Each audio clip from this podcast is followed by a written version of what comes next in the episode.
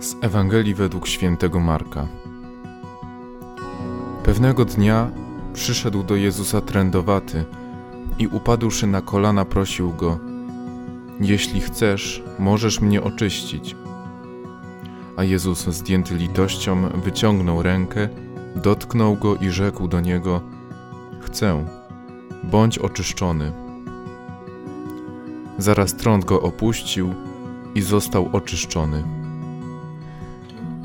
Jezus surowo mu przykazał i zaraz go odprawił, mówiąc mu: „Bacz, abyś nikomu nic nie mówił, ale idź, pokaż się kapłanowi i złóż za swe oczyszczenie ofiarę, którą przepisał Mojżesz, na świadectwo dla nich”.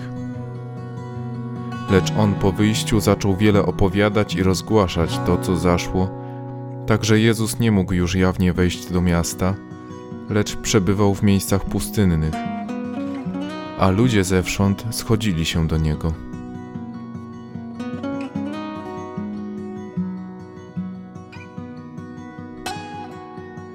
Jak bardzo zrezygnowany musiał być bohater dzisiejszego słowa, skoro gdy przyszedł do Jezusa, to nie zaczął od razu prosić o pomoc, nie przekonywał, nie opowiadał, jak bardzo cierpi, ani jak mu zależy na zdrowiu, lecz po prostu oznajmił: „Jeśli zechcesz, możesz mnie oczyścić”.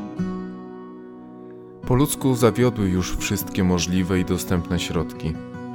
Nie było już żadnego ratunku.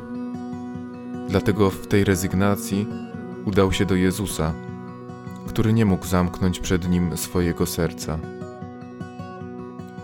Święty Ojciec Pio powiedział, że ufność jest kluczem do serca Jezusa.